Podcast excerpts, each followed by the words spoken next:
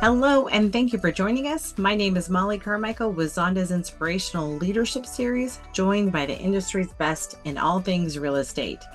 These leaders are literally designing our future for many generations to come with new communities, home designs, technology, retail centers, infrastructure, and so much more. This series is about who they are, how they got started, who inspired them, and their journey to the top. So let's get started.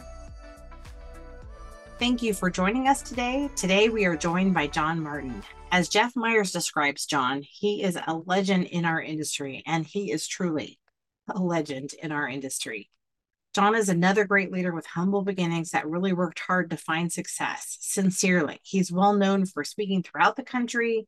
He's won just about every home building award I can think of that exists in our industry. I couldn't even list them all. That could be an entire series by itself.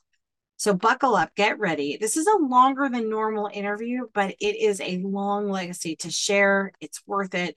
And there's so much to learn from John stick with us through the entire thing. And if you like to learn like I do, you'll enjoy this this particular podcast. It's a great series of work and lessons learned to share. So please join me in welcoming John Martin. Hello, and thank you for joining us. I am here with the great uh, and very legendary John Martin. I've known John for, for many years of my career, and so have many of you. Many of you have worked with John either as a developer, as a builder. Uh, he's been a consultant, very involved in ULI, and has worked all over the country. And we're going to talk to him about his career, all the things he's done, all the amazing people that he's actually worked with, some of the inspirational parts of not only John's career, but even some of the many notorious people that he's worked with. So, John, thank you. Welcome. Thank My. you for being here. This is such a pleasure to be with you. I can't even tell you. My pleasure. So, I'm going to start out with uh, as you look back at all of the positions you've held, the companies you've worked with, if you were to give yourself a title mm-hmm. for the history of your career, what would you say your title is? Well, as I look back over 60 years, I kind of keyed off one of my accomplishments I felt was going out to Newhall Land and repositioning uh, that community there. Uh, what that brought me to was thinking that maybe my title was be a strategic planner and a community creator. I like that. And the strategic, I use the word strategic because I was looking into the future as well as just dealing with the day to day tactical problems of being in a recession and how do you uh, extricate yourself from that and then move forward to, to, invent the future with vision and creativity, I would say.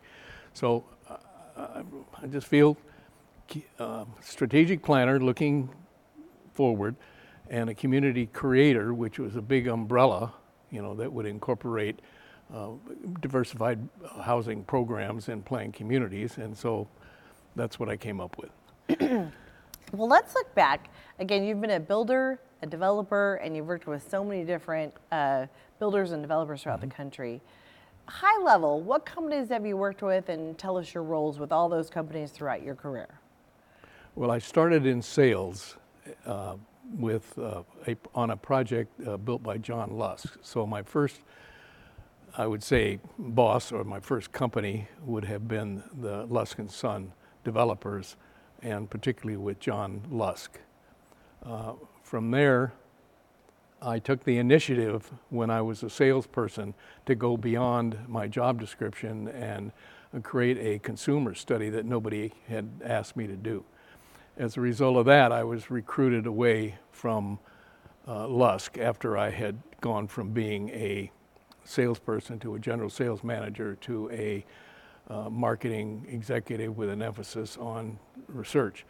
Um, so I was recruited away by Sandy Goodkin, who was one of the uh, original market research and, and uh, consumer research companies in, in our business way back when. Definitely one of the greats. Yeah, he, um, that exposure uh, came really from the initiative that I took as a salesperson to create a uh, a survey form and put that in the hands of my um, homeowners and to find out what they liked and what they didn't like about the houses that uh, they had bought. Now, Sandy worked for a bunch of different builders, or Yeah, how did that work? Well, what he did, his office was in the valley, and he was doing market studies for builders in primarily in L.A., San Diego, and Orange County. And he was looking for somebody to set up an office in Orange County, so because so many of the prominent builders in those days uh, were building houses in, in in Orange County.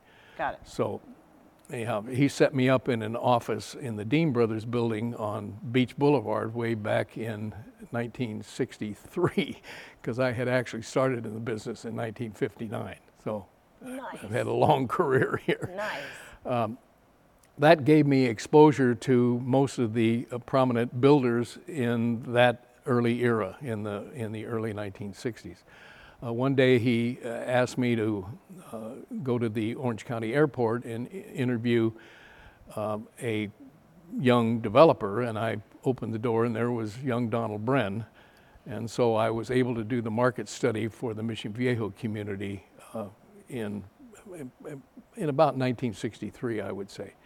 So That's great. that, ed, that ended up being a relationship with Bren because he was selling lots to outside builders, one of them being the Dean Brothers, and they had created this um, garden kitchen concept, which um, was my first understanding that even in a d- depression, in a down market, uh, somebody could create a concept that would sell uh, despite being at the bottom of the market in, in a very bad recession. Bren was smart enough because the Dean brothers uh, had uh, opened a project in the Diamond Bar area in East Los Angeles County, and here in 1963, when there was 200,000 building permits in the six Southern California counties, um, that had dropped by 1966 to 50,000. So we were really in a declining market. But the Dean brothers were actually on one project um, in the Diamond Bar area. were able to sell twice as fast as eight other builders combined. In other words, the builders were selling one a month when he was selling 16. Each builder was selling one a month or eight. And he, the Dean brothers were selling 16 houses, and this was at absolute Wow. in the bottom of the uh, uh, market at the time. Well, Bren was smart enough to say, okay, I'm opening up the Mission Viejo community and I need a builder that would um, spark traffic coming to the community and would sell fast. And so he got the Dean brothers to be the first builders in the Mission Viejo community back when. Design really mattered, and that was what it intrigued me because Bren at the time was about uh, some 10 to 20 years younger than most of the prominent builders that were in the market at that time. So, That's so great. that, you know, it really intrigued me, and I was really drawn to um, the fact that he was creating uh, desirable places where people really wanted to live. That's pretty exciting. So where'd you go after that? So how did that all evolve? So um, uh, William Lyon was the president of the BIA at the time, and he actually, because I had done some work for him working out of the Dean Brothers office, um, uh, he asked me to be the feature speaker. Out of that um, became came an offer to go to work for the who became the general, General William Lyon. That's right. Um, all there these great icons Yeah, from the past. yeah. This is great.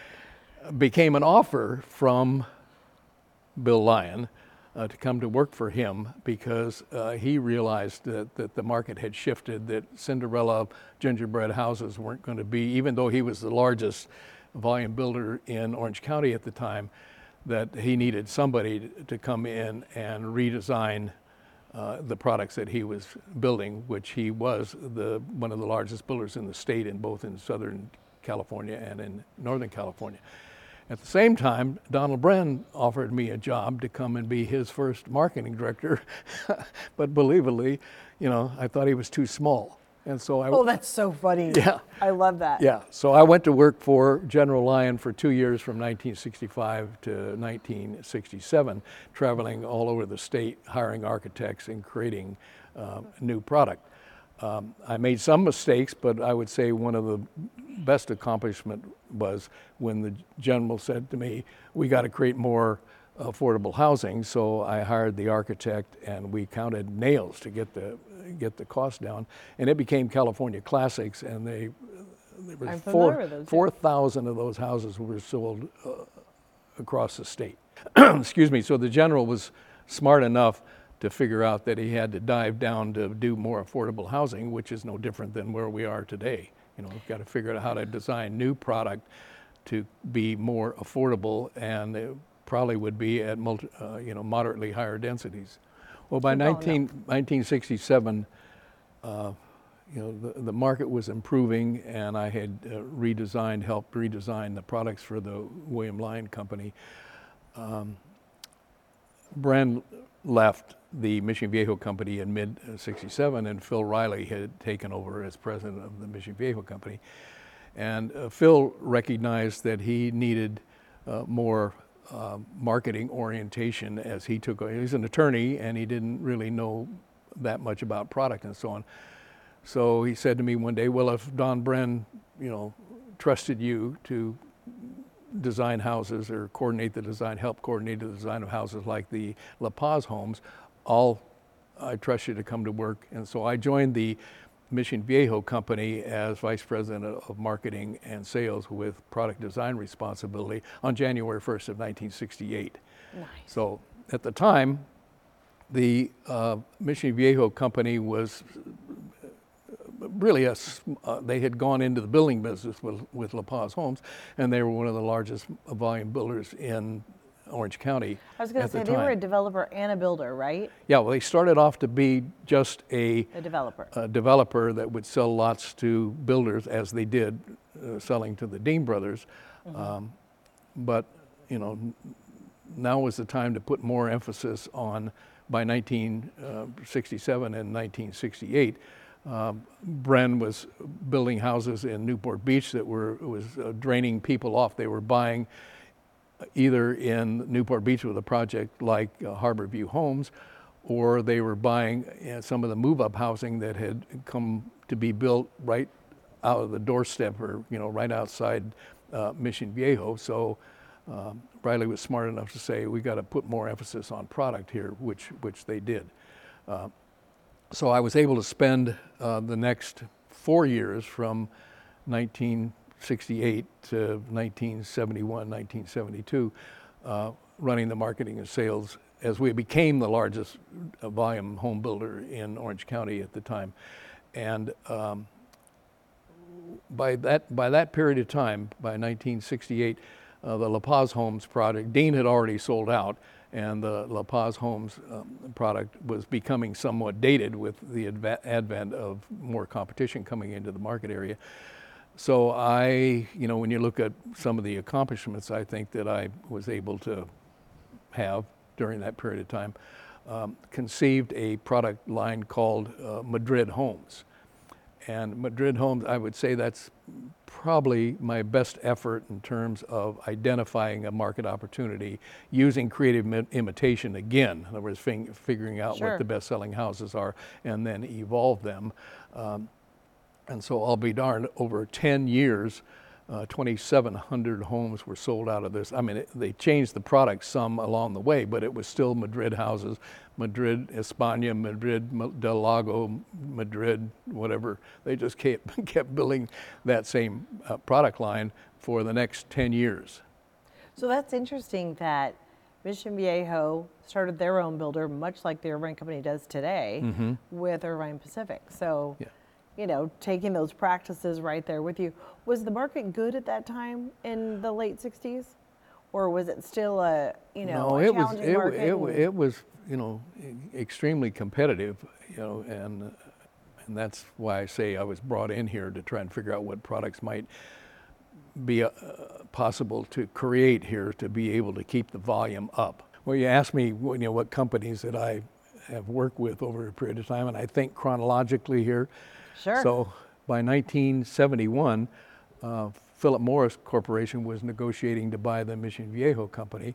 And the senior executives with the Mission Viejo company, we were all in our late 20s and early 30s, but we could see the bureaucracy of a Philip Morris coming in and buying the uh, Mission Viejo company. So many of us left, and I was one of them that thought I might be smart enough to be able to general be a general manager and run a division, which I did. For Neat. yeah, so I was able to uh, go to work um, over a division that had uh, 50 people in it. Uh, the company, we had a great first year uh, in 1972, and uh, the management of Leadership Housing Systems wanted to send me uh, to Florida, uh, you know, to because they had bought Ken Behring's uh, inventory of lots down there. Um, but at the time, my son Tom was leading Mission Viejo High School with Mark O'Meara living next door to the Southern California State Championship. So I wasn't about to take him out of the, you know, Rock star out of, out of, golfing, out of being right? here, yeah, and uh, and go to Florida, which was a good decision. Of course, that didn't sit too well with the management of leadership, but I was offered a job as a division president with American Housing Guild to start a division in in the Orange County market area, which I did. And then that lasted until 74 when the next recession came. And, And it was a big one. and it was a big one. That was, uh, that, and that was the whole interest rate that debacle, interest right? rate went crazy, and so therefore, you know, I'm out of a job, but not for long, because the uh, Irvine company called and said um, we're in the process of introducing this new community called Woodbridge, which is of interest because they introduced a lake environment in 1976 at the same time Mission Viejo opened their lake. And uh, Ken Agid was the marketing, and I consider Ken really to be probably the premier marketing executive in our industry. He was pretty special. He was a brilliant uh, genius at creating diversified hi- housing programs, which he did with the opening of Woodbridge in 1976.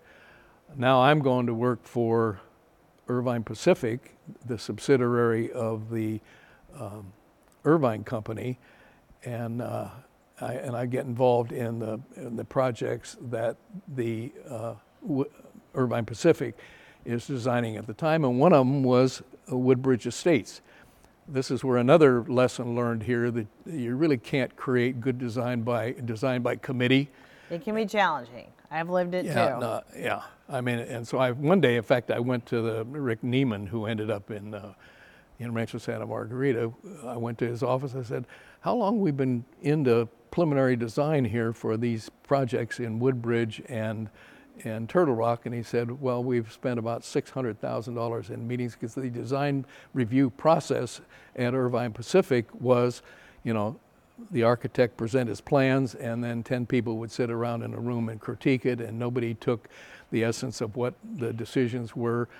And so I said to the president of Irvine Pacific, give me a project manager, we'll go to the architect's office, and we'll sit there until we figure out that we have uh, preliminary designs that you can approve, which we did accomplish, and I got involved in Woodbridge Estates. So the, the great idea that Ken had of, of creating a mansion concept on the main Loop Street, the Which Loop is Street stunning. in in uh, in Woodbridge was a good idea, but he was on the corporate level and couldn't implement it. So the the job came to me to implement that.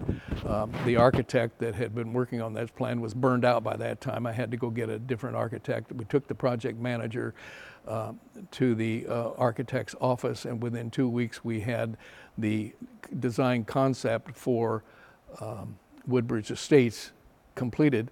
When I check with the resale agents in Woodbridge, they say Woodbridge Estates is still one of the most popular product concepts that people want to live in It's in, beautiful. in that community. Woodbridge is today, you know, seeing all the master plans and being involved in so many of them. Woodbridge is my favorite master plan on the Irvine Ranch for sure. But by, I would say, 1975 and 76, when I'm with uh, Irvine Pacific at, uh, at the Irvine Company, uh, I'm really reflecting on the fact that being a developer and a home builder on my own had bitten me by that time. Since You I, were ready. I, you know, I was ready. So I started the John Martin Company, and I was actually able to survive uh, for 12 years before the next downturn hit. That was a tough time to go out on your own, though, right? I mean, Well, 76 is when I really started out, and that was, you know, Woodbridge was successful.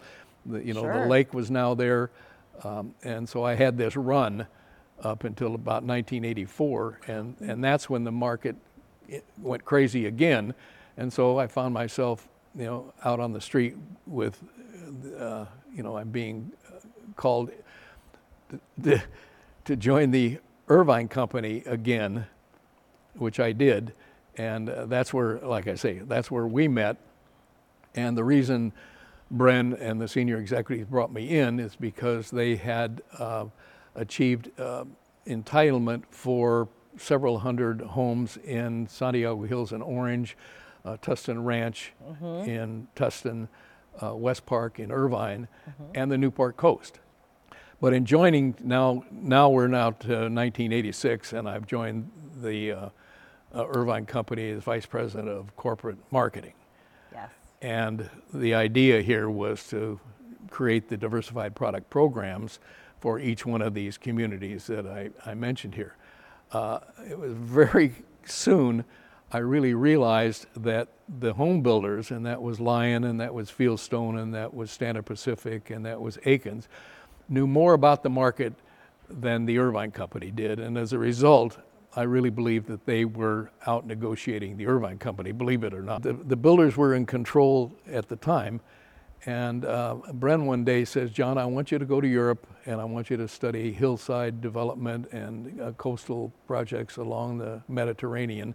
And so, uh, with Roger Seitz, the planner, and uh, Roland Osgood, head of development, and our wives, we took off for Europe and uh, we studied from Marbella all the way to Portofino, uh, you know, what, what it was like, and we came up with some ideas here. And I, uh, in fact, I think you mentioned that you I think I put probably together helped me half put, that put- book. put Yeah, the- put the- right. Put the presentation together, which I would give to any builder that was interested.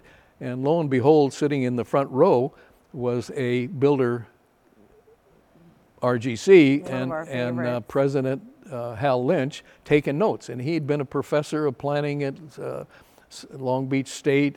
And, didn't know that. Oh yeah, no, Oh, and, he, and he and I, he was one of those guys who could draw the plans himself. a a creative, They were so creative good. genius here. So good. And uh, he said to me later, he says, John, the presentation that you gave inspired us to come out with a uh, new product types. And there was a site left in West Park at the time. And so RGC went into competition with other builders. And I'll be darned, the highest land value that we had experienced up to that point was 580,000 an acre. And I'll be darned if RGC doesn't come in and more than doubling the land value with a project concept called uh, uh, and their architect was McLarand Vasquez at the time. I ca- we came back with all of these ideas on what the Newport Coast could be like, but through the process, the bureaucratic process at the Irvine Company at the time, the first phase of the Newport Coast ended up being uh, like f- I think it was f- four or at least five of the six projects in that first phase were single family, detached, average of 4,400 square feet. Yeah, the houses, and the uh, and the price a million 4 And this is where David Kovac in particular and my whole marketing team was saying uh, that isn't going to fly in this first phase, and so. Uh, wanting to be truthful and, and a contribution to the company here, you know, in an executive retreat, I said, we're going to have some problems here in 1990. Because where the market was, right? Yeah, yeah. Right. I mean, there was just too many expensive detached houses. And so we were recommending some attached houses, partially inspired, you know, by our trip to Europe, but also tr- trying to get to lower price points. And uh, it didn't, it didn't fly. It was, uh, that was 1990, uh, and it, it was about two or three years later, or three or four years later, that Taylor Woodrow stepped up and built a project called uh, Tavari and Alteza. Both Love were those. attached. The Beautiful. the the yeah. Tavari was uh, very low priced, you know, and Yep. attracted a, a market of, like and particularly to the acre. yeah, particularly single, uh, single female buyers who just love living on these courts, you know, for the sense of security. And then the Alteza was a move down product that was attached, Big. that was, you know, at- attracting people that didn't want to live in a detached house anymore. And But we're, much lower in density, but still sold phenomenally Oh, they, well. yeah, they were tremendously the successful. acre. So it was like what we recommended that the company didn't accept at the time was proven up within three to four uh, years after that with the introduction of the Travari and the Altezza projects. And I think to your point, John, true to the coastal setting that you studied so much, right? Yeah. I mean, that coastal village, so much of it's attached, right? Yeah. And it, I, you know, those are some of the most beautiful communities that I like the best on the coast. Yeah. Um, too much Well, anyhow, was- detached is not my favorite, honestly. It was time for me to move on. You know, Yeah. I, I had already the battling I of al- trying to get the yeah, coast. yeah, I remember those days. Yes. Yeah, yeah. Anyhow, here the market crashes, and uh, yeah, and uh, lo and behold, I get a job offer from Newhall Land and Farming uh, to come out there because they were not selling any houses at all, and they needed to get out of the building business because the products in Valencia uh, were dated, and so uh, they hired me to come out, and I immediately said, "Well, that's a problem figuring out how to sell the inventory of what we've had." But there would be situations, and there was a situation here where they had 2,400 of just three lot sizes with no segmentation at all. Uh, one of the Another f- tertiary location, just going single family detached. yeah, one of the first things I did was say, well, I knew Los Abanicos, which was the 12 to 14 to the acre single family detached court homes, uh, was going to be built. So why don't we bring that out to Valencia, which we did, you know, and so this was by 1992 or whatever. And I'll be darned if that project didn't become the fastest selling project in all of uh, LA County at the time. And so. It's amazing what a little affordability will do for you. Yeah.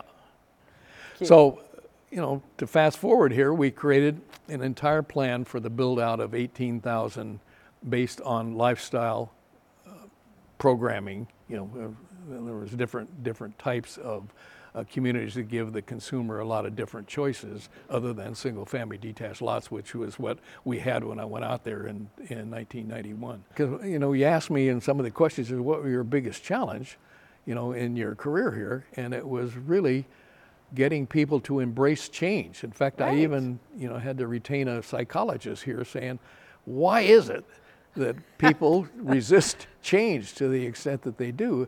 And he says, well, you really need to understand here that people associate change with loss, the fear of they're going to lose something. They know what they've got, and even though it may not be working, you know, they stick with it because they don't know what the alternative is.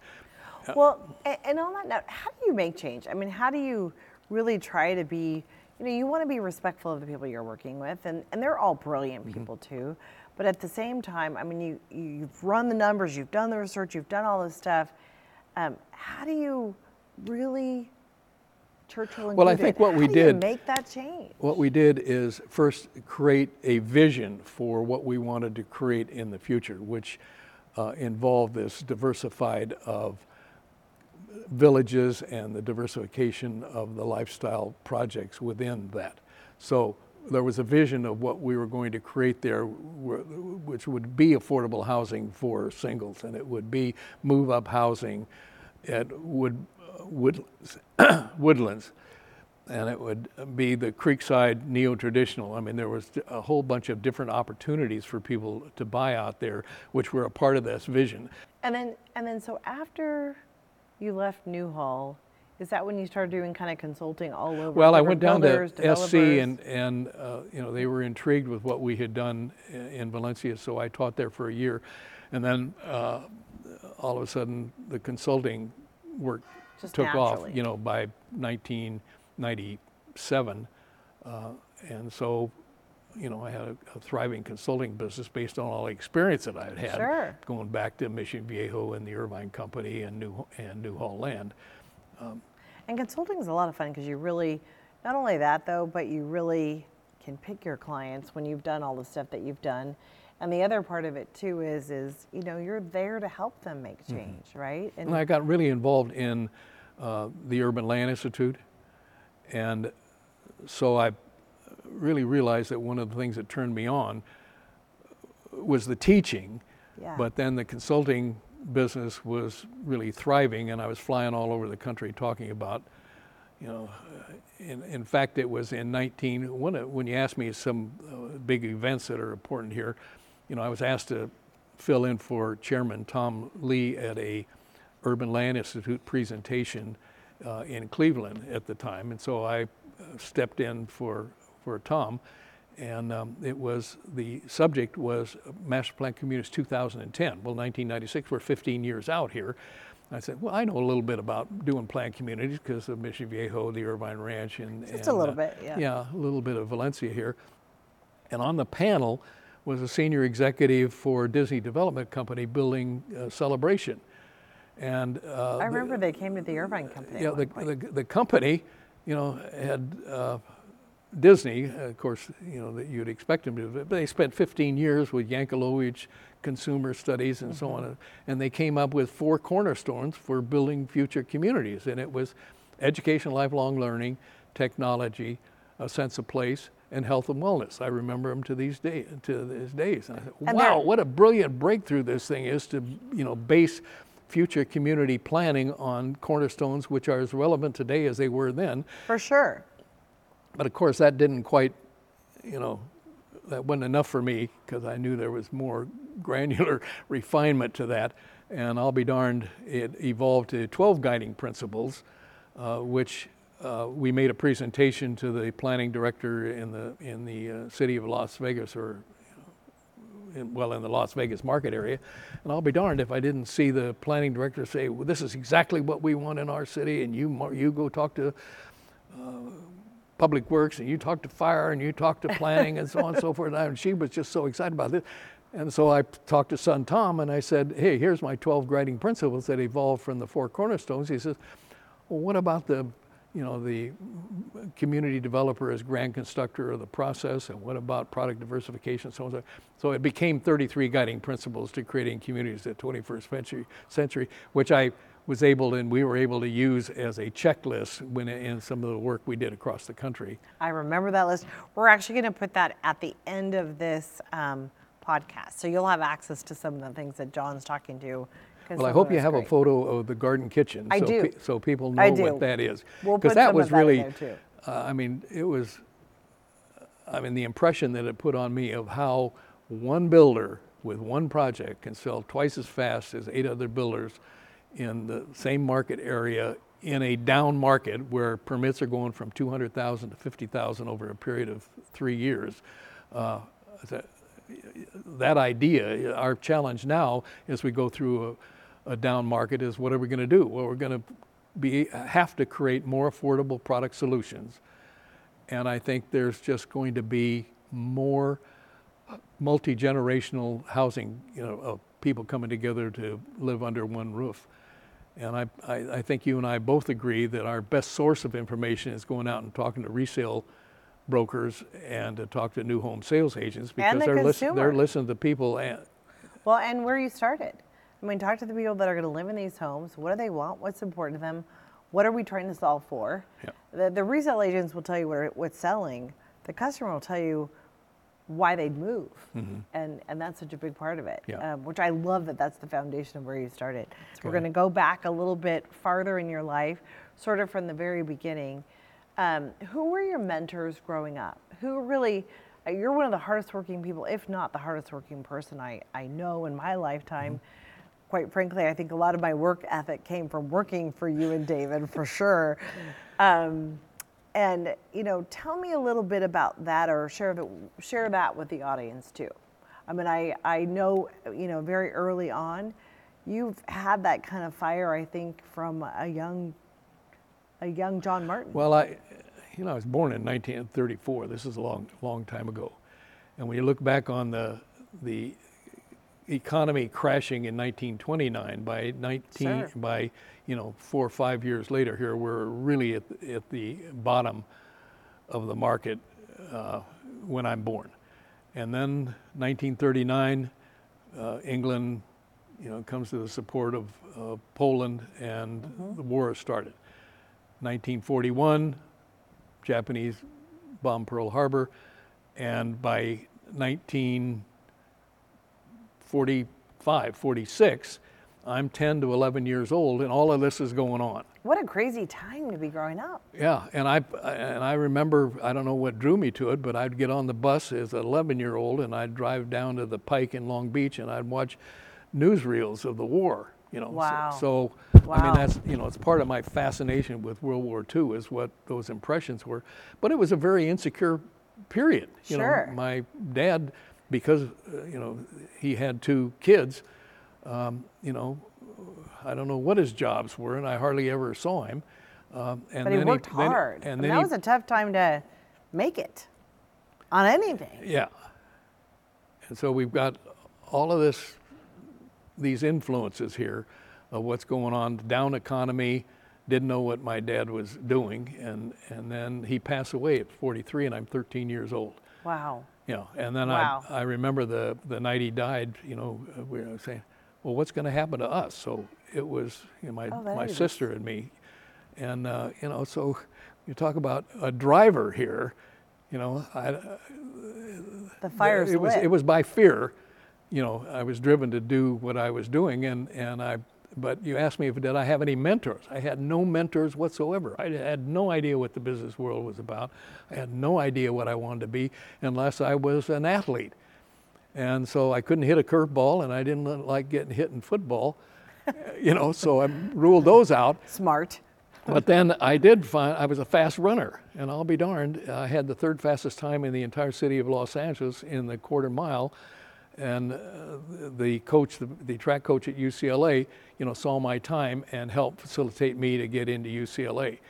So I'm, I'm running fast, and it is it is paying off here because it's helping me, you know, get into UCLA at, at this very early. Well, I'm only 17 at the time, but anyhow, so That's fantastic. I, I actually love the fact, though, that you recognize that it literally going through all of the stuff that you went through, difficult times. I think adversity sometimes makes people, Mm-hmm. and I, I think that that fire, to a large degree, is what lit the fire in Yeah. you. It was survival, Yeah. but it also was, um, you know, you're going a million miles a minute to to make it work. yeah. Um, and it, and the running probably helped with all of that too. I might add. my only claim to fame is I, you know, I, I ran freshman track out there at UCLA, and I took second to a guy that actually won two gold medals in the Olympic Games in No Tokyo. way. Yeah. But I mean, he beat me from here to the end of the block. You didn't have to share that. we can cut that out of the podcast. No. That's awesome. That is But really anyhow, cool. yeah, I, I'd say those very fear-driven environment that I was in in my early youth, I think motivated me. And then I'm out at UCLA, and we, my mother goes to work, you know, and she'd never worked in her life before. We don't have much money. I got a quick college twice, which I did. But I went down. You asked me some of these crazy jobs that I had. You know, when Yep. I'm, I'm going down to work on assembly lines and uh, unloading boxcars 10 hours a week. And, uh, you know, what occurred to me was there's a lot of people that are stuck in those kind of jobs for their entire life. And so I'm going to go back to school and I'm going to graduate and I'm not going to have to be in that kind of situation. Because one of the jobs, you know, at General Motors is, I mean, we were undercoating cars and the job was so bad that the guy would stumble around in his, in his undercoating the, the cars here. And, uh, but I got the routine down, and I, I got to do something with this boring, repep- repetitious job here. So somehow I picked up three vocabulary books, and I would put the vocabulary books up on a shelf here, and I'd go through my routine, and I'd memorize these books. And so I memorized three vocabulary books while I was working there. You know, on the, on the assembly line, I go back to school, and I get pretty much straight A's because I can talk better and I can write better. Oh, that's. so I, so and I, you're a great writer. A great. well, writer. thank you. Yes.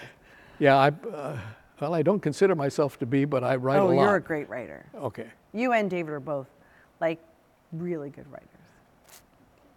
Well, thank you. Yes.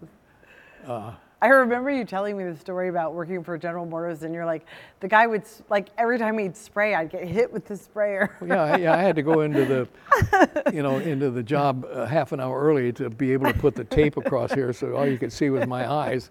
And then it would, after the job was over at the end of the day, you know, it would take me another hour or so to get all the greasy stuff off me. So, I mean, a lot of people work on those kinds of jobs their entire life here, so I was tremendously motivated. That's you know, to uh, and then fill the time with a learning experience here. So I turned this really unfortunate situation here, and I go back and then I graduate, and then by that time, you know, that's 1958, and I'm married and have two kids.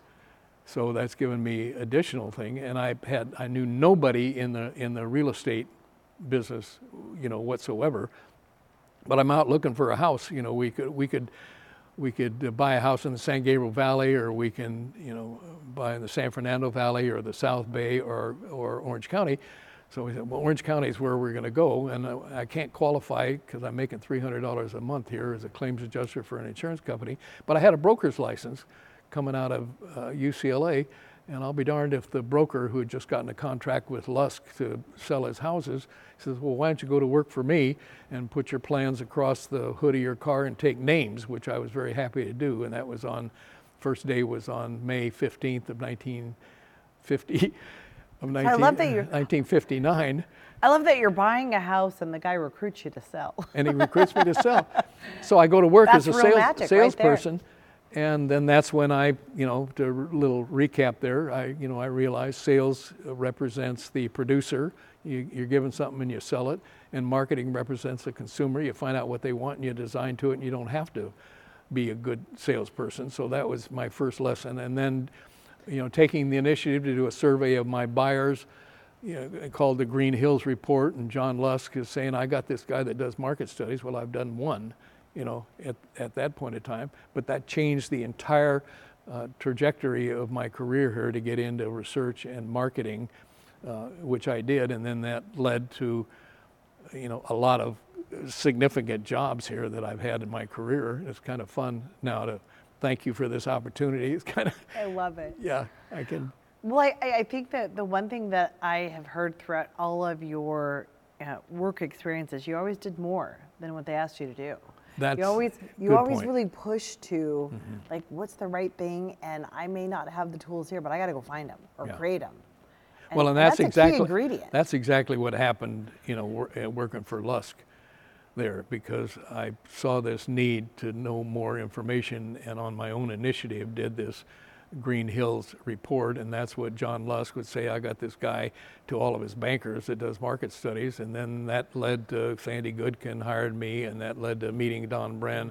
And that led to being the marketing director It of the Mission. Viejo company. Yeah, it really, I mean, so any of the teaching I do, in fact, you had a question there, you know, what would you tell young talent? I said, do more than your job description, do work outside of that and take the initiative to do things if you see a need, fulfill it. I mean, what a legacy you've lived. Look- Oh, look at all the stuff that you've changed. I mean, you have a lot to be proud Yeah, of. it's been a good career. It's been a great career. Yeah. You know, I, I have to add as we conclude here that John's secret we- weapon is his wife, Linda. that's and for sure. and she does have like these. I just want to know what's in the secret juices and what vitamins you're taking all the time, because I keep getting older and you just stay the same. I I can't figure it out. But John, I love you. I just can't thank you enough for doing this. And My pleasure. And I just uh, you've been a mentor to me and a friend, and I, I can't tell you how many other people would say the same about you. So Thank you. thank you for joining us. yes, I love you. Thank you again for joining us. This is Mollie Carmichael, and I hope you enjoyed this series. Please hit like if you like today's broadcast and subscribe if you'd like to hear more from the best and the brightest in our industry. Take care, everyone, and I hope you join us again next time.